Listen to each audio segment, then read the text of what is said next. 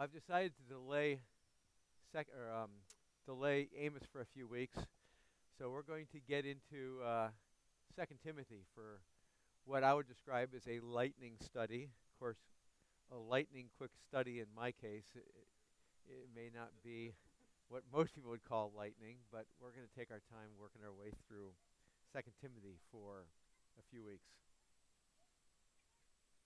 this morning we're going to be looking at 2 Timothy chapter 1 verse 1 through 7. Didn't mean to terrorize. well, what do you do, right? 2 Timothy chapter 1 verses 1 through 7 this morning. Before we start, let's have a word of prayer. Lord, thank you for the opportunity that we can enjoy your word, enjoy worshiping you, singing songs of praise and rejoicing, songs that remind us as well that we are desperate people in need of a gracious and loving God. And so, Lord, I pray you'll help us this morning as we consider the opening comments of Paul to Timothy, that we will um, be reminded of your grace.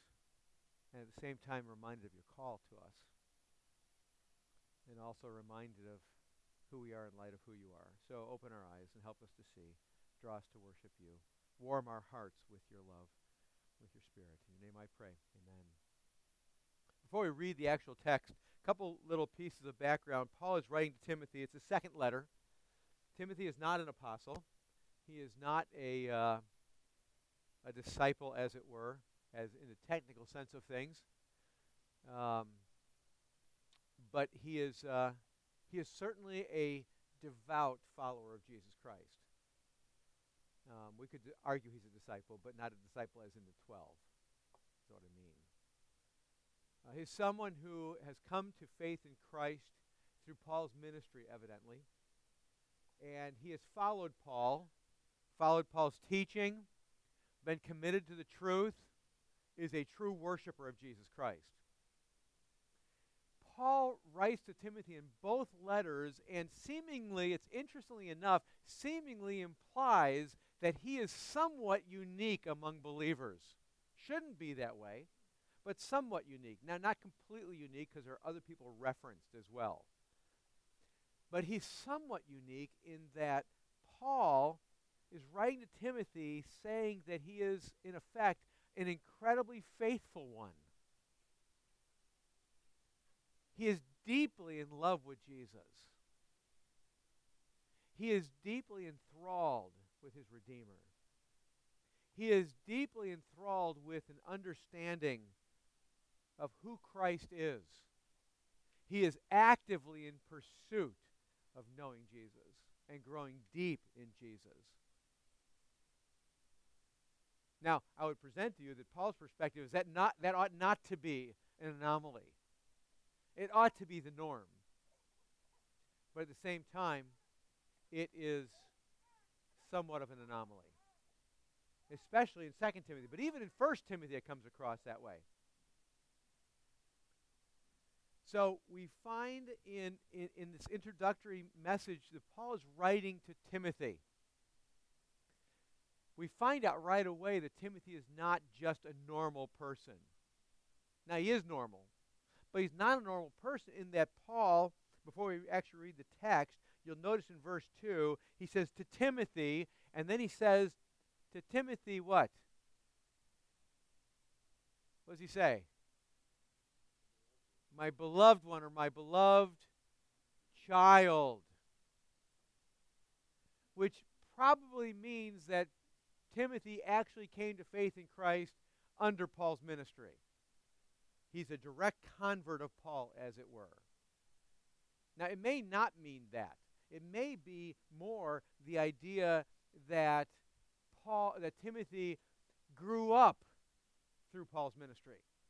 He faithfully interacted with Paul's writings and his teachings and grew from infanthood, as it were, to adulthood spiritually. Or, as Ephesians put it, from being a little child to being an adult in Christ. Paul, either way, looks at Timothy with a father's love.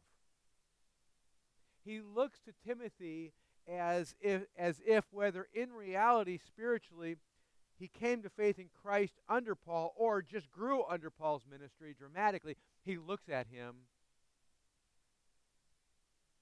as a child, his child. So, could I just start off after 14 years of ministering here at what was Vincent Baptist Church and now Redeeming Grace Baptist Church? Can I just be presumptuous enough to call you my Timothys? I don't know if that's being presumptuous or not, but I've seen a number of you really grow in Christ.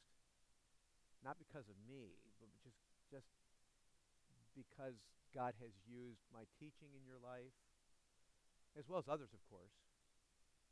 And, and in some cases, many cases, personal ministry in your life as well. That's not on me, it's God's grace, right? God's grace and mercy that He would use this grossly imperfect tool that he has called to himself. So, could I, along with Paul, as he writes to Timothy and calls him Timothy, my child, can I say that it's almost as if you're all my Timothys? Does that make sense? That's my approach as I approach the text. Because I think what he has to say to Timothy is something that any pastor who has ministered to a group of people can also say. And I think it's that important. This is familial stuff, it's family stuff as Paul writes to Timothy. And some of the things he says to Timothy are hard to hear, not because Timothy is in error so badly, but because Timothy needs to be reminded, just like Paul needed to be reminded. You need to be reminded, just like I need to be reminded. Timothy needed to be warned, just like you need to be warned. Just like Paul needed to be warned, just like I needed need to be warned. Does that make sense? Timothy needed to be encouraged, just like you need to be encouraged. Just like Paul needed to be encouraged, just like I need to be encouraged. But it's much more of an intimate encouragement. It's much more of an ex, uh, intimate exhortation. It's much more of an intimate um, uh, warning and call than a normal one. It's very familial, and I think it's important that we hear that. Family, this is family speaking. And so it's good that we hear these things.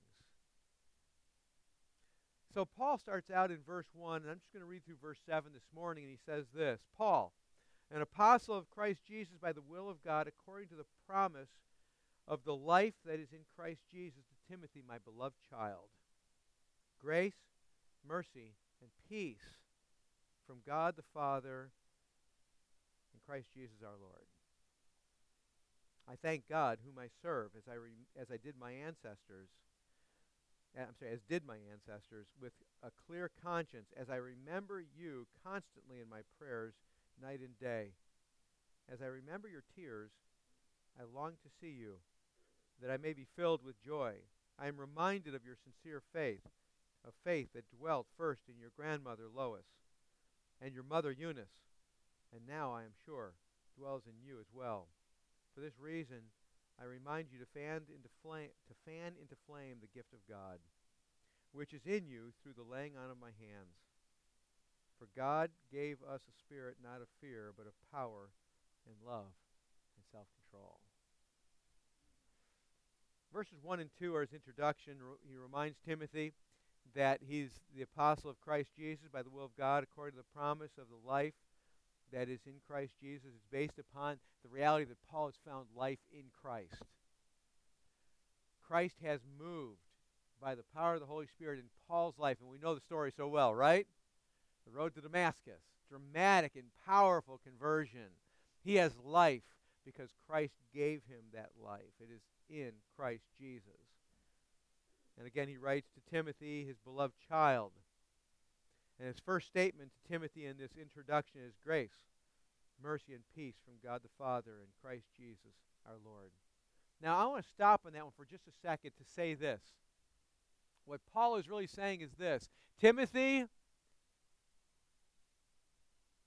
you don't need what you think you need. That's what he's saying without saying it. We all have a list of needs, right? Don't we?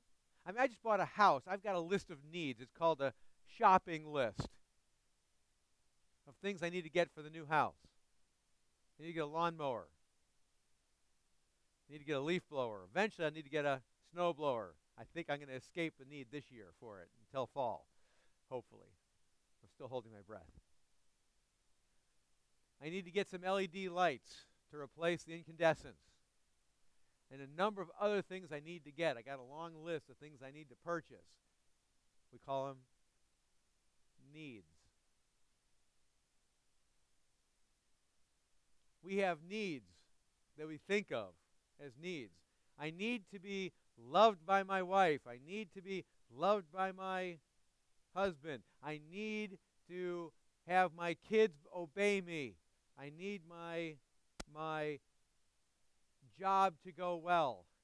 I need to get a promotion. I need to get a raise. We throw the word need around a lot, don't we? And and at some level rightfully so, but in a lot of levels not very well. What Paul in effect is saying to Timothy right off the bat is without actually declaring it this way, he's saying, here's what you need. Let's boil it all away. And once all the boiling is done, Timothy, my prayer for you is grace, mercy. What does he say? Grace, mercy, and peace. Ultimately, at the end of the day, in his greeting, isn't that exactly what he's saying? To Timothy, here's what you need. Here's what I want for you. Here's what this whole book is about, as it were. God's grace to you, God's mercy to you, and God's peace to you. You see, because in reality, let's be honest with you, with each other and ourselves, in effect, should we not interpret our lives according to these three in a very real way? Should we not view the good and bad that comes into our life at every moment of every day from the perspective of God's grace? God's mercy, and peace of God. And as we start thinking about our lives from those perspectives, won't that change everything? Like when something bad happens to us, what's our natural inclination? It's okay, it doesn't bother me at all. I actually love babies crying. I think it's awesome. I can speak louder, although I, I'm convinced I can't I can't over over shout a baby's scream. I think I will lose that one. Um, but when something bad happens to us, we typically think about it in all the wrong ways, don't we? We typically think about it from the perspective if only this bad thing wouldn't have happened, or if only I could get past the bad thing, then life will be good once again, right? Or great once again. Well, Timothy's going through some really significant difficulties. He's experiencing a lot of rejection. He's experiencing a lot of hatred. He's experiencing a lot of resistance in the church. And in 2 Timothy chapter 3, he's going to warn it's going to, it's going to show itself more and more and more. And what Paul is starting out with in verse 2 is this is the interpreter. And it's actually multifaceted because it's it's the grace of God, but it's the grace it's the God of grace. Because it is God who gives us grace, right? And if God is the source of and is constantly showing grace to us, which He is if we're in Him, then what Paul, in effect, is saying without, without actually using these words, he's saying this is the interpreter of, of life. This is the interpreter of the events of our lives. This bad thing that's happening to us, it's about God's grace. It is the evidence of God's grace to us. That doesn't mean we can understand how it's being the evidence of God's grace, right? But we walk by what? Faith, not by sight, with regard to the events that happen in our lives. And that's why Paul starts it all off by saying grace and mercy and peace. Not in the absence of the storm, but in the midst of the storm, because Timothy's in the midst of the storm. He is. And what Paul, in effect, is saying is, I think about you, Timothy, my beloved child, my child who I love to death.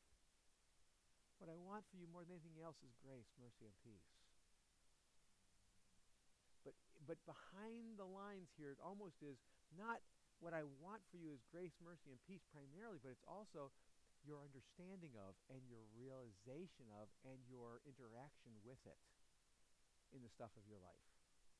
That you will see it. Not that it'll be there because it's promised, right? To his, his children, isn't it? Grace, mercy, and peace is promised to his children, right? We have peace with God through our Lord Jesus Christ. There's peace, right? He's promised to pour out grace and mercy to us. His mercies are what? New every morning, great is his faithfulness. So certainly he's he's talking about the actual reality of the grace, per, mercy, and peace, but the idea behind the lines is that Timothy will understand it. That Timothy will will connect the dots and see it not primarily as bad, not primarily as good, not primarily as comfort and ease, but he'll primarily see it as this is, in God's way, his grace to me. The God who I trust in this event is being gracious. The God who I love and who, more importantly, loves me in this event, in this circumstance, is being merciful to me. Not that I deserve it, right? That in the events that is, is transpiring, that's unfolding as my story is unfolding before me, mostly out of my control, right? Let's be honest. Most of our story is unfolding outside of our control. That, that I can understand and realize what? Peace. That's, by the way, surpasses what? All understanding or comprehension. That I can live in the midst of this peacefully, resting on the reality of the grace and mercy of God and the God of grace and the God of mercy. And that's the foundation of everything that Paul is going to say now. So it's very important we get that. Because from there he goes on and, and he begins to talk about Timothy in really warm ways. Very, if I may use the term, familial ways. Very loving ways, very intimate ways. Notice what he says.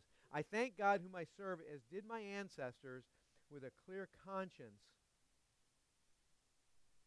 as I remember you constantly in my prayers night and day. As I remember your tears, I long to see you that I may be filled with joy. I am reminded of your sincere faith, a faith that dwelt first in your grandmother Lois and your mother Eunice, and now I am sure dwells in you as well. For this reason, I remind you to fan the flame into flame the gift of God which is in you through the laying on of my hands. For God gave us a spirit not of fear, but of power and love and self control. So he says in 3 and following, he says, I thank God whom I serve, as did my ancestors, because his ancestors served God too, even though it was pre pre Christ coming to this earth. Some some of Paul's ancestors served well, didn't they? There's a few. He's not talking, I don't think, about those who didn't serve well. He's talking about the few that did serve well in the Old Testament. His ancestors, because he's Jewish. There are some who served well, who didn't get distracted and become Pharisaical. There's some who didn't get all caught up in the law, but caught up in the God of the law who understood they were desperately in need of grace, mercy, and peace. Not how well they did. Correct?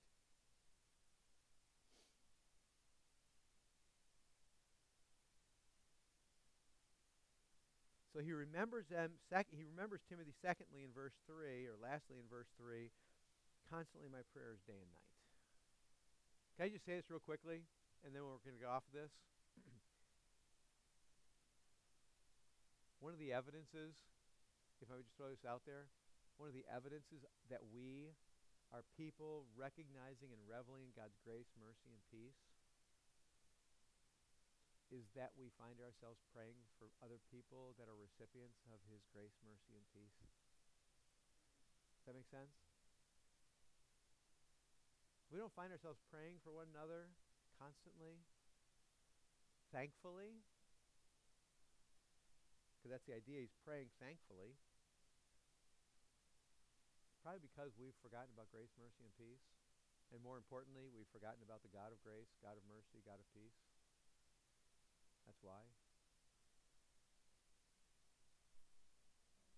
Because I'm convinced it's not the there's no command here. It's not that I got to I've got to pray longer. I got to pray harder, right? This is what happens. This is what happens when I'm fellowshipping in grace, mercy, and peace. I'm thinking about things and I'm thinking about my life. I'm remembering my life from these perspectives. And I'm remembering the God of grace, mercy, and peace. And I find myself rejoicing with those who are also co recipients of grace, mercy, and peace. And praying for them with thankfulness. Verse 4, he goes on and says, I, As I remember your tears, Timothy's tears, I suspect the tears are, can anybody guess why? What do you think? Okay, well, Timothy, yeah, possibly, but I think it's more when Paul left him, right? Because he was with Paul, right? He's growing under Paul's ministry. And now he's separated from Paul's writing to Timothy. And Paul and Timothy were so close to one another. They were so intimate with one another. They rubbed shoulders, they rubbed their lives together all the time, and now they're separated. When Paul said, I'm going on the road, Timothy was broken by that. He wanted to be with him. He wanted to be with him. He wanted to fellowship with him. He wanted to be reminded again of the beauty of God's grace, mercy, and peace and the God of mercy and the God of grace, God of peace.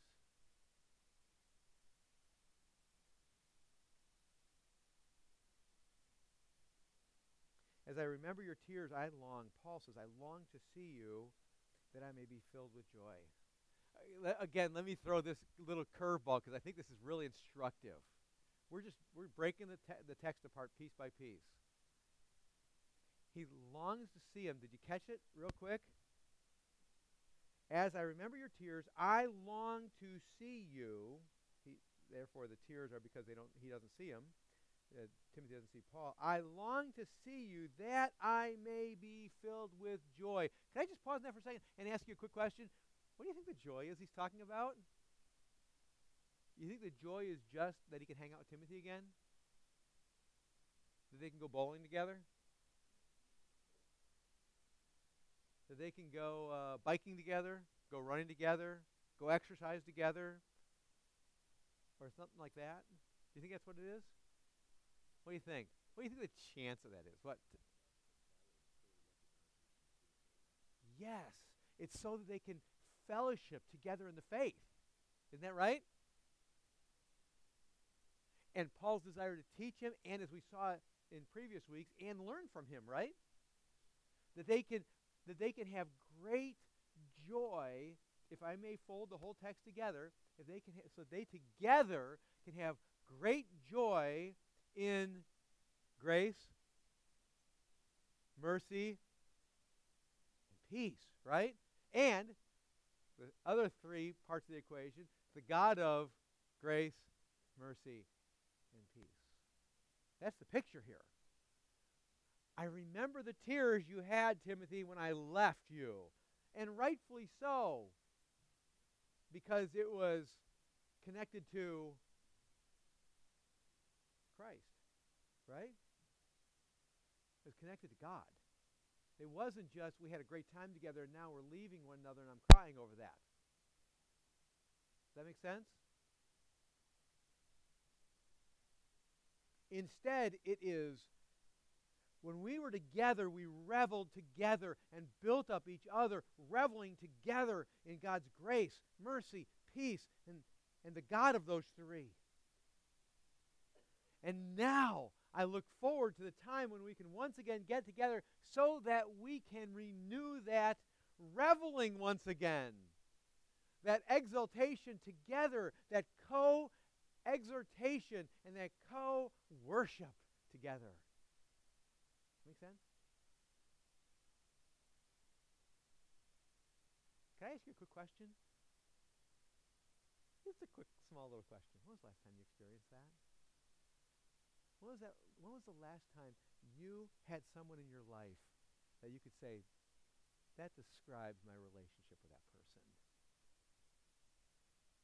That's, that, that's it. I never could quite put it into words before, but that's it. That's that relationship that was summed up by not our commonalities, not our differences. It was summed up by grace, mercy, and peace, and the God of those three. And when we were together, we reveled. You know what I find too often? Most Christians don't have that relationship with anybody. With anybody. I mean, no friends like that. No spouses like that. No siblings like that. No anything. And I got to be honest with you, when I think about that, and I try to connect with the rest of the scriptures, and I see what the rest of the scriptures say about how we are to build one another up in Christ, right? Exhorting, encouraging, helping, calling one another to these things. And that's the theme, isn't it? That's one of the major themes of the scriptures. And yet, how many of us have friends that way? How many of us have acquaintances that are that way? How many of us have spouses, siblings that way? You know why we don't? Here's why we don't. Because we've forgotten about grace, mercy, and peace. We've forgotten about the God of those three. That's why. And so we'll go day after day, week after week, month after month, in some cases, year after year. And we'll build significant relationships, deep, abiding relationships that has very little to do with Jesus. It has very little to do with grace and mercy and peace of God and the God of those three. It Has very little. And then when those people leave our lives, we grieve and we weep but for all the wrong reasons. Right? For all the wrong reasons. And ultimately, it happens at, at death, doesn't it? How many of us have been to funerals where people have wept? Anybody? Like we all have, haven't we? Repeatedly, we've been to funerals where people have wept. And yet, have you been there, those funerals, where people were Christians they name the name of Jesus, and yet if they have an open microphone time, what, what is talked about? As people reminisce over those that person and their experiences in life with that person, what's talked about typically? What kind of things? What they've done. Okay, what else? How much they'll be missed. And what else? Oftentimes it's things like their sports, their job, their family, their laughter, their humor, right? Their hobbies, right? Isn't that what's talked about? And those are the type of things, isn't it? When was the last time you heard anybody at a funeral, for example? When they have an open microphone time and people go, start going to the mic and they start talking, you know what? Chuck Wagon Nobody here Chuck Wagon, so it works. Chuck Wagon, you know, I just got to say, more than anything else, was like my spiritual father. He opened my eyes to Jesus. The, the, the Holy Spirit used him as a tool to transform my thinking about this or that or something. How many of you ever heard that in a in a funeral? Eh, very seldom, though, right? It's very rare. It's horrifying, isn't it? It's incredibly rare.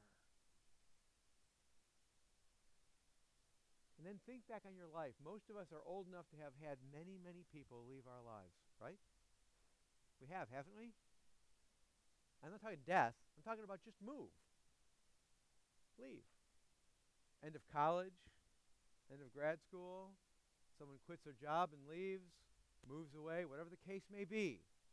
They were single, you were single, they got married, life changes, right? Whatever it is. Ask yourself a real important question. What do we weep over? Oh, you may not have actually shed tears. What were you sad over?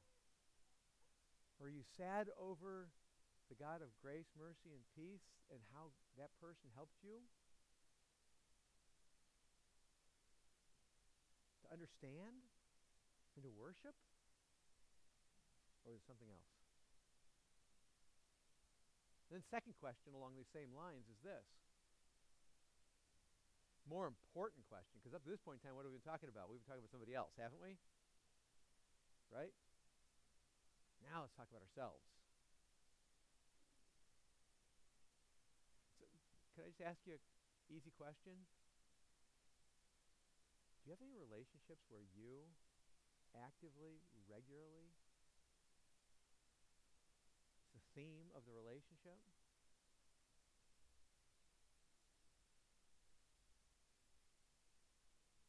are doing everything you can to help someone along the path of understanding grace, mercy, and peace and the God of those three? Do you?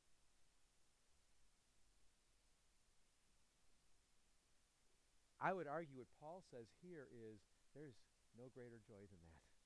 There, like it's like supreme joy. Supreme joy is together with others discovering, being reminded of the God of grace, the God of mercy, the God of peace, and what that grace, mercy, and peace entail, and what it looks like with your skin on. There's no greater joy than that kind of worship. Anything like that going on? See, it's really easy for us to say, yeah, Steve, there's not much of that going on toward me, right? That's really easy. Yeah, nobody's really doing that with me. That's not the question. See, the real question is not that. The real question is, am I so caught up with God that I just want other people to know the God of grace, mercy, and peace? Other believers? Because that's Paul's primary focus in all of 2 Timothy and 1 Timothy is towards believers, not really towards unbelievers, towards those who claim to be believers. Am I, are you, someone who says, come what may, even if nobody else is like this? Because that's what Paul's going to say in 2 Timothy chapter 3 even if no one else is like this. I'm going to be after the joy that comes via knowing the God of grace, mercy, and peace.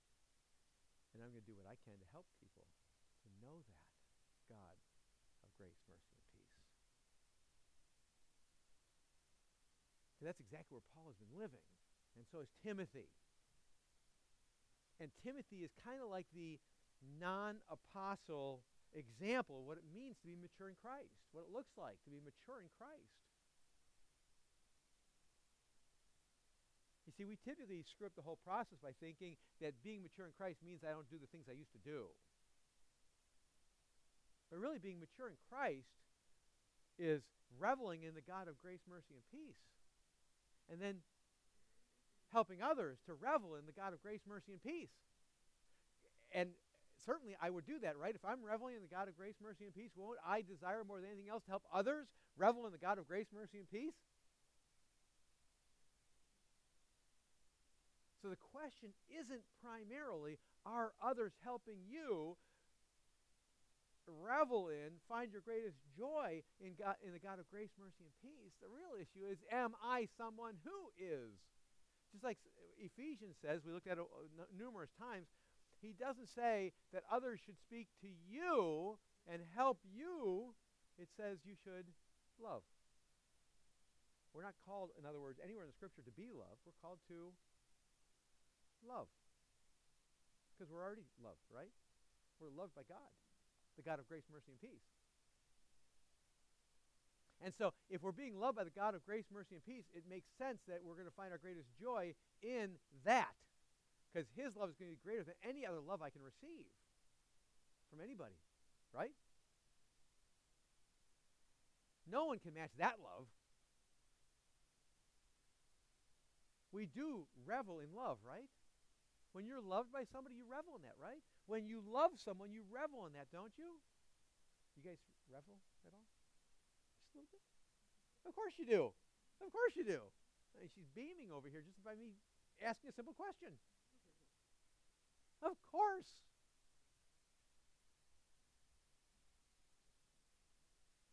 That love is nothing compared to the love of Christ. Nothing. It is at best, at best, it's a, just a, a dim reflection. We love because he first loved us. It's a derivative love. It's derived, at best, it's derived from the love of Christ. So, certainly, whatever joy we have in our earthly love, at best, is a dim reflection, a dim derivative of the love we're receiving from the God of grace, mercy, and peace. Unless we're looking at these loves as isolated from Christ which is a whole other issue. So I spent a little bit too much time on that. Verse 5 I am, remi- I am reminded of your sincere faith, a faith that dwelt first with your grandmother Lois and your mother Eunice, and now I'm sure dwells in you as well. And the reason why Paul says I'm sure is because he remembers Lois and Eunice. He remembers Timothy for who he was, who he was when he was with him, but he's no longer with him. So I'm say, he's saying, I'm assuming, I'm, I'm, I'm confident at some level that that love remains. Or the faith remains, I'm sorry. I'm sure it dwells in you. And the reason why he says that is why, do you think? Do you think he says, I'm sure it dwells in you still? He knew it did before, but he's, he's saying, in absence, I'm sure it still does. Why do you think he says that? Yes, absolutely, because he is absolutely confident that whom the Lord gives Jesus Christ, he loses none. He preserves those who are his. As he says, I'm sure that faith is still with you. We can't spend any more time on that than that, but I just want to point it out to you. Verse 6 For this reason, we get down to the core of the whole point. For this reason, he says, verse 6 for this reason, I remind you, Timothy, to fan into flame the gift of God which is in you through the laying on of my hands. For God gave us a spirit not of fear, but of power and love and self control. Verse 6. For this reason, I urge you to fan into flame the gift that's been given to you. And Paul goes on and says, by my laying on of my hands on you.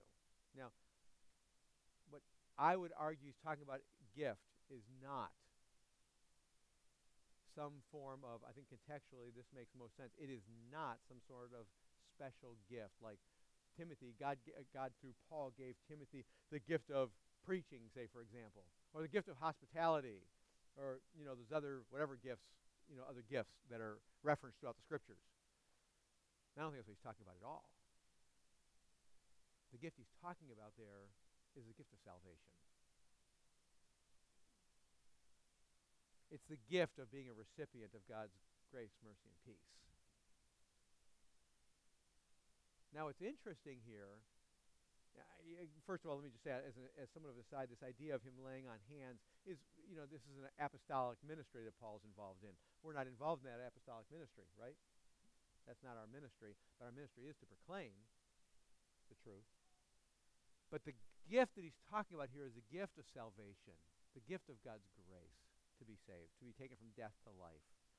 And what Paul tells Timothy, a man who he is sure is still faithful, just like Lois was and Eunice was, the man he knew before when they hung out together that they could come together and rejoicingly glorify Christ together, glorify the God of grace, mercy, and peace, and did all the time he writes to Timothy at the same time, there is a tendency among us to do what? What's that? To grow cold. There's a tendency among us, isn't there? To do what? To obtain a hard heart versus a soft heart. There's that tendency, isn't there?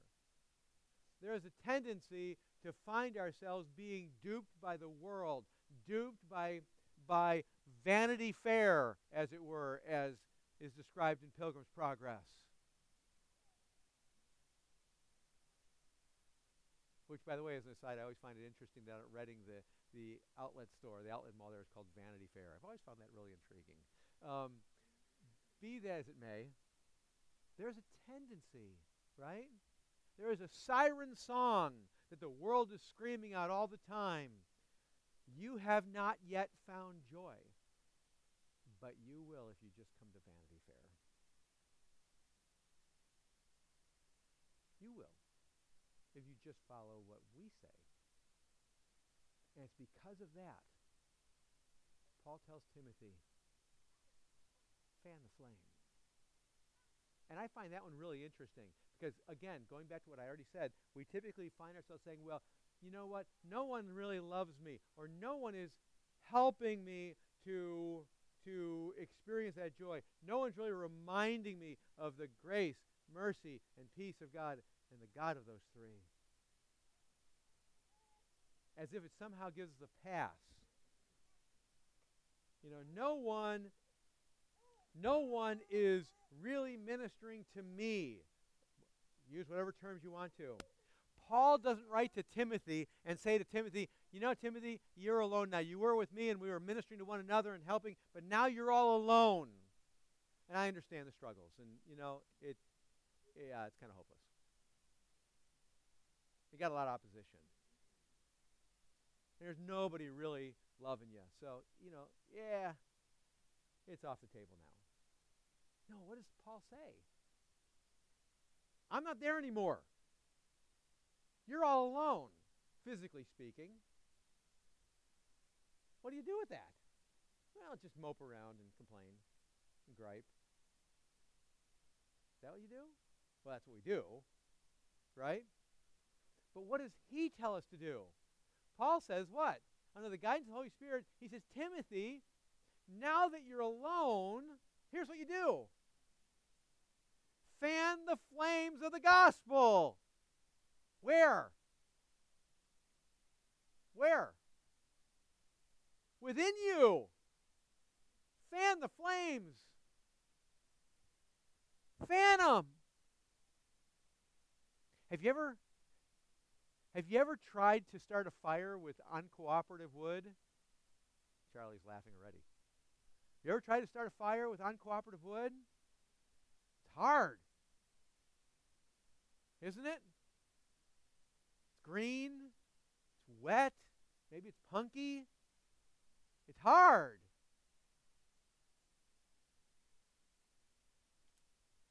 So what do you say? Yeah, well, forget it. We'll just freeze to death. Nobody does that. But spiritually, we do, don't we? We do it all the time. Well, this is kind of hard. Yeah, well, I'll just go ahead and die spiritually. What? You are green You realize that? You are punky wood. You are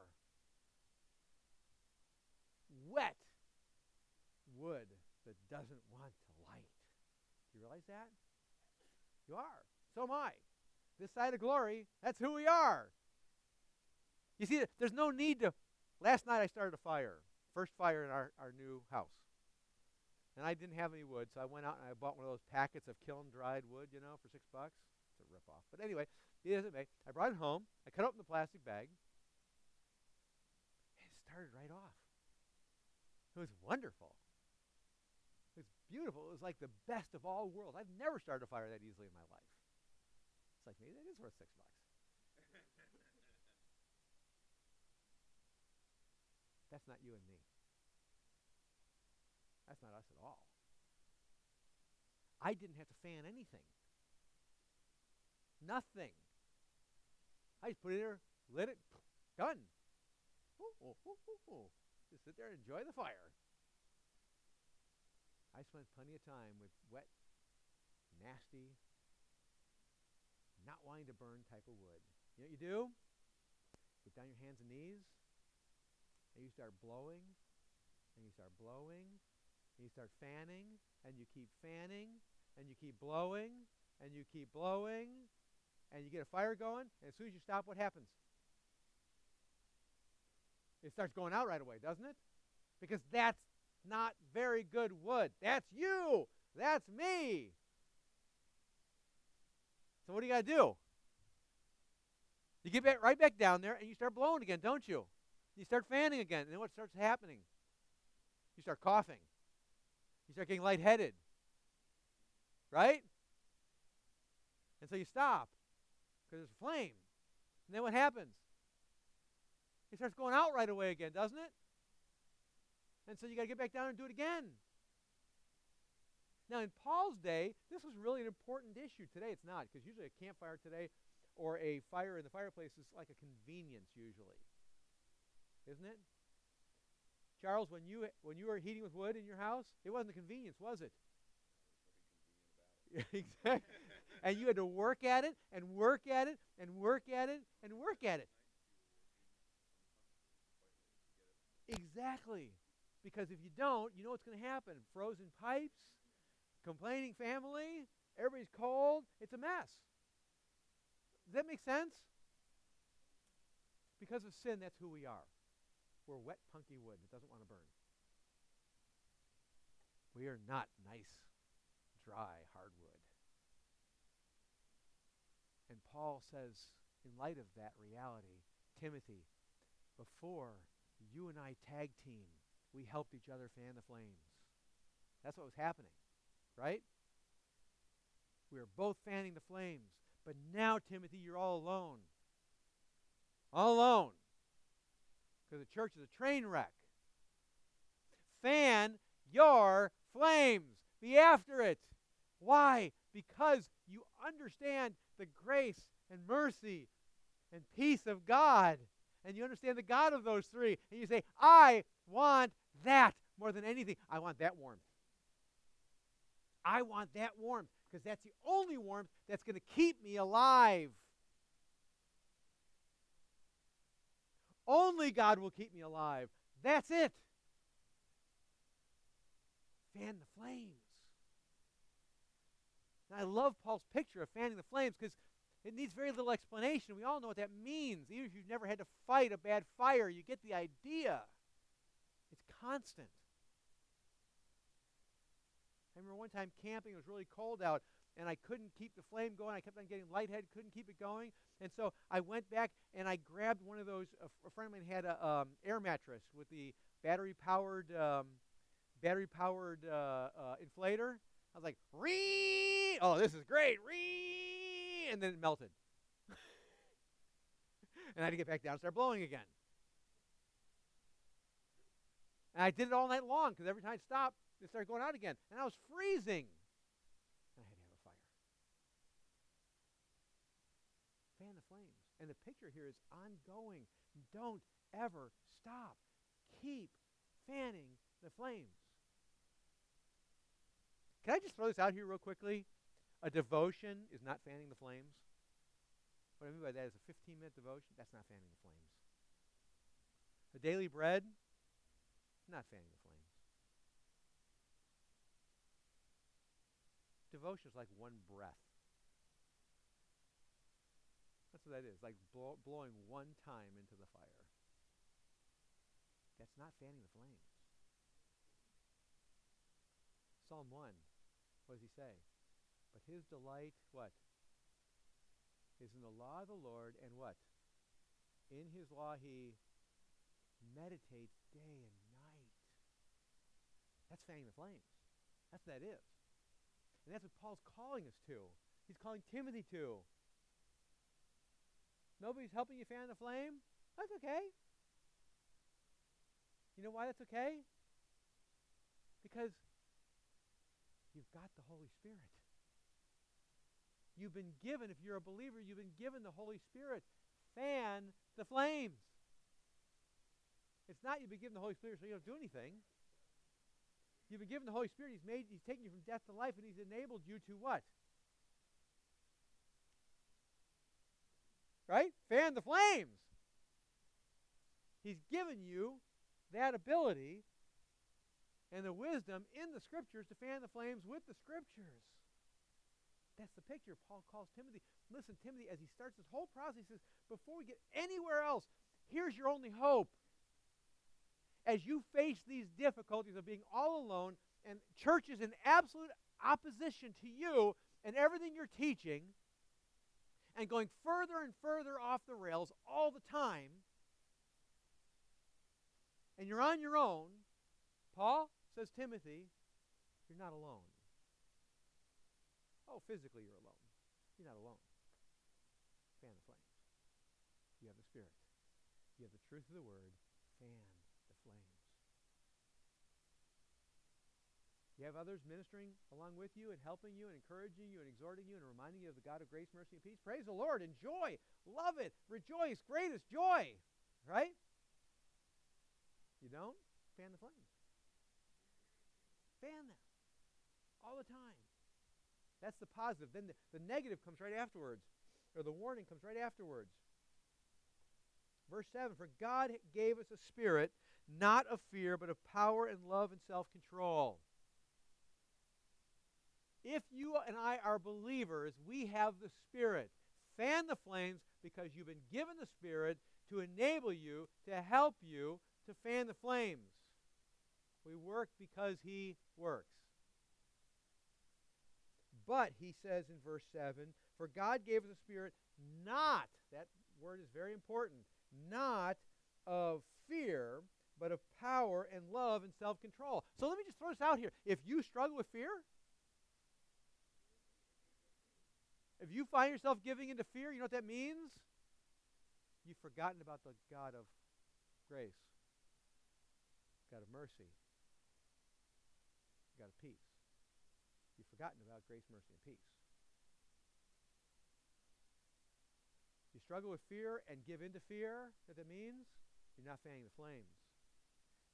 You struggle with fear today, and by the way, the fear that Paul, that Paul is addressing Timothy specifically is very important. Not generic fear. It's fear of ministering to others. That's what he's talking about. Timothy, if you, because many people describe Timothy as timid. Timothy, you struggle with ministering to other people. You struggle with helping others discover joy in Christ. You struggle with, with, with, with laying your life on the line and helping others be captivated by the God of grace, mercy, and peace. God gave you a spirit. He gave you his spirit. And that spirit is not the God of fear. He didn't give you a spirit of fear.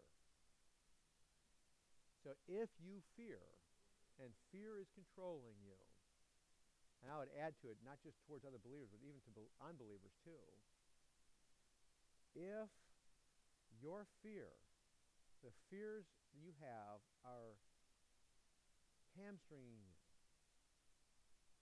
distracting you, keeping you from exactly what he's talking about here, understand something. He's saying that's not from the Spirit I gave you. So let me just ask you a quick question. If it's not from the Spirit God gave you, well, then what Spirit is it from? Huh? It's from the Spirit of Satan. See, we like to say, yeah, yeah, I know it doesn't honor God, but. No, no, no, no, no. If, if, if fear is keeping me from ministering to other believers, and fear is keeping me from ministering to, to unbelievers, that's not just, well, yeah, I'm not being obedient.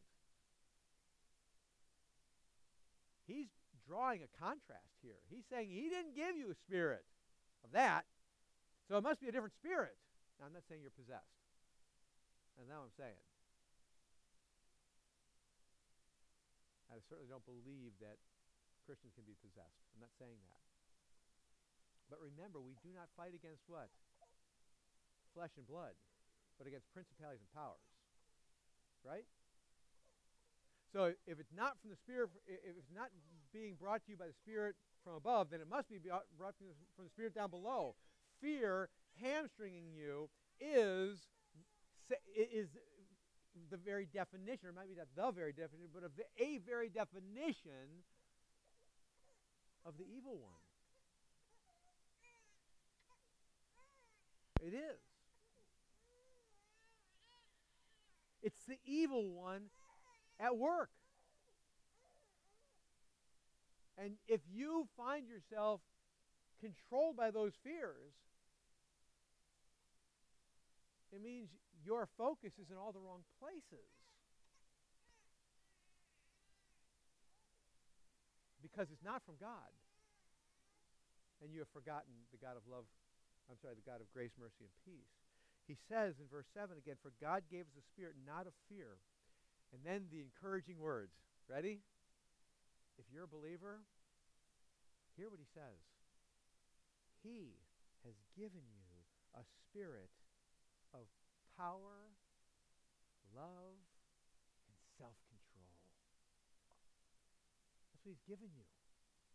If you're a believer, if you are saved, this God of grace, mercy, and peace has, by his grace, mercy, and peace, given you a spirit of what? Of power. You know what that means? He's giving you a spirit more powerful than the other spirit that results in fear, which means you are able to fan the flames. You realize that? That's what he's saying. Not that you can do it because you're so great. You can do it because by God's grace, mercy, and peace, He's given you a spirit enabling you powerfully to fan the flames so there actually will be flames. Right? Flames of love of Christ. He didn't give you a spirit of fear, but He gave you a spirit of love. Love for God, and love for people to know God. That's, the, that's what the Spirit brings to us. He brings to His children the Spirit. He gives His children a Spirit that is defined by God's love towards the one who first loved us and then outwardly outwardly towards other children of God others that belong to him, because that's the focus of 2 Timothy. That's what he brings to us. So fan the flames. And when you fan the flames, and you fan them by fellowshipping with Jesus, fellowshipping with God and his word, reminding yourself, speaking the truth into your own lives, meditating on the law of the Lord day and night. When we, when we are involved fellowship with God, you know what happens? We're fanning the flames. And when the, fan, when the, when the flames are fanned, you know what begins to happen? We discover we have the spirit of power. We discover love. And suddenly, you know what starts to happen, friends? This is really weird. It no longer matters. It no, hear me carefully on this one. It no longer matters that nobody loves us. Do you realize that? No longer matters. If everybody hates you, okay. Doesn't matter. Because I'm not called to be loved, I am loved and I have the spirit of love. I just want to love. You see the difference? That's what happens in a growing way as we fan the flames. Self control. The idea is He's given us a spirit of self control, and as we fan the flames by the power of the Holy Spirit, you know what we find ourselves doing? We find ourselves being so satisfied with the God of grace, mercy, and peace that by the power of the Holy Spirit we begin to do what? Control ourselves. So that these contrary passions, as it were, the contrary worldly desires, as they were, begin to get squashed because God has given me a spirit that involves self control. It's me. It's got to be me. My grating voice. And so self control begins to kick in. That's why Paul says, for example, elsewhere, he says, I even beat my body if necessary. Right? That's, what he says. Self control. Based upon the grace, mercy, and peace I'm receiving. Based upon the spirit that God has given me, that is a spirit of self control. Based upon the fanning the flames. So, my little Timothy's and me, got to ask myself the same question. Are we caught up in fear? Fear, not generally, fear of ministry, fear of reminding each other of God's grace, mercy, and peace fear of reminding each other of the God of those three? Do we find ourselves in fear of that? Fan the flames. There is incredible hope here. If we have received the Spirit, the hope is that he who began the good work in you will what? Continue to perfect it to the day of Jesus Christ or bring it to completion to the day of Jesus Christ. That's our confidence. You know what that means? Here's what it means if you have been saved, the reality is you will fan your flames. You will. You will. Because the love of Christ controls you. You will. Now, at the same time, I hear Hebrews saying to each one of us, we've had enough time for our sin, haven't we? We've had enough time to fan the wrong flames, as it were. We've had enough time to dink around and all of the other stuff. And the writer of Hebrews says, now's the time to start fanning the flames. It's time. It's time. By the power of the Holy Spirit, if you have received God's grace, it's time for us to confidently fan the flames because He's given us a spirit of power and of love and of self control. And as we fan the flames, we are going to discover the greatest joy we can possibly imagine. And you know what's going to happen? I'm convinced we're going to find out we're not all alone. Right? Just like Elijah thought he was all alone, and God said, What? No, you're not. There's still others I've preserved. You'll discover you're not all alone. You may feel that way. You're not. There are others. And you'll start to fan one another's flames. And you'll find your greatest joy in Christ. Whether you're all alone or there'll be others, you'll find the things of this earth will grow strangely dim in the light of his glory and grace. Because that's what God does. That's what he's after fan the flames. Let's pray. Lord, thank you. Thank you for this familial text.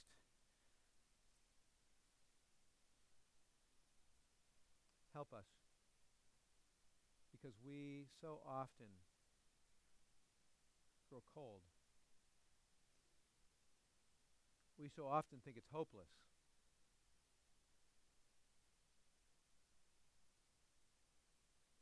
we so often deceive ourselves into thinking if only this or if only that or if only something else, then everything will be different.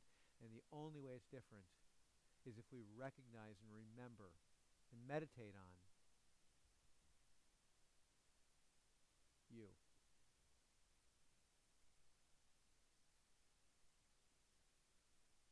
Help us to carefully dissect our lives and recognize the God of this world the spirit of this world and the spirit of God.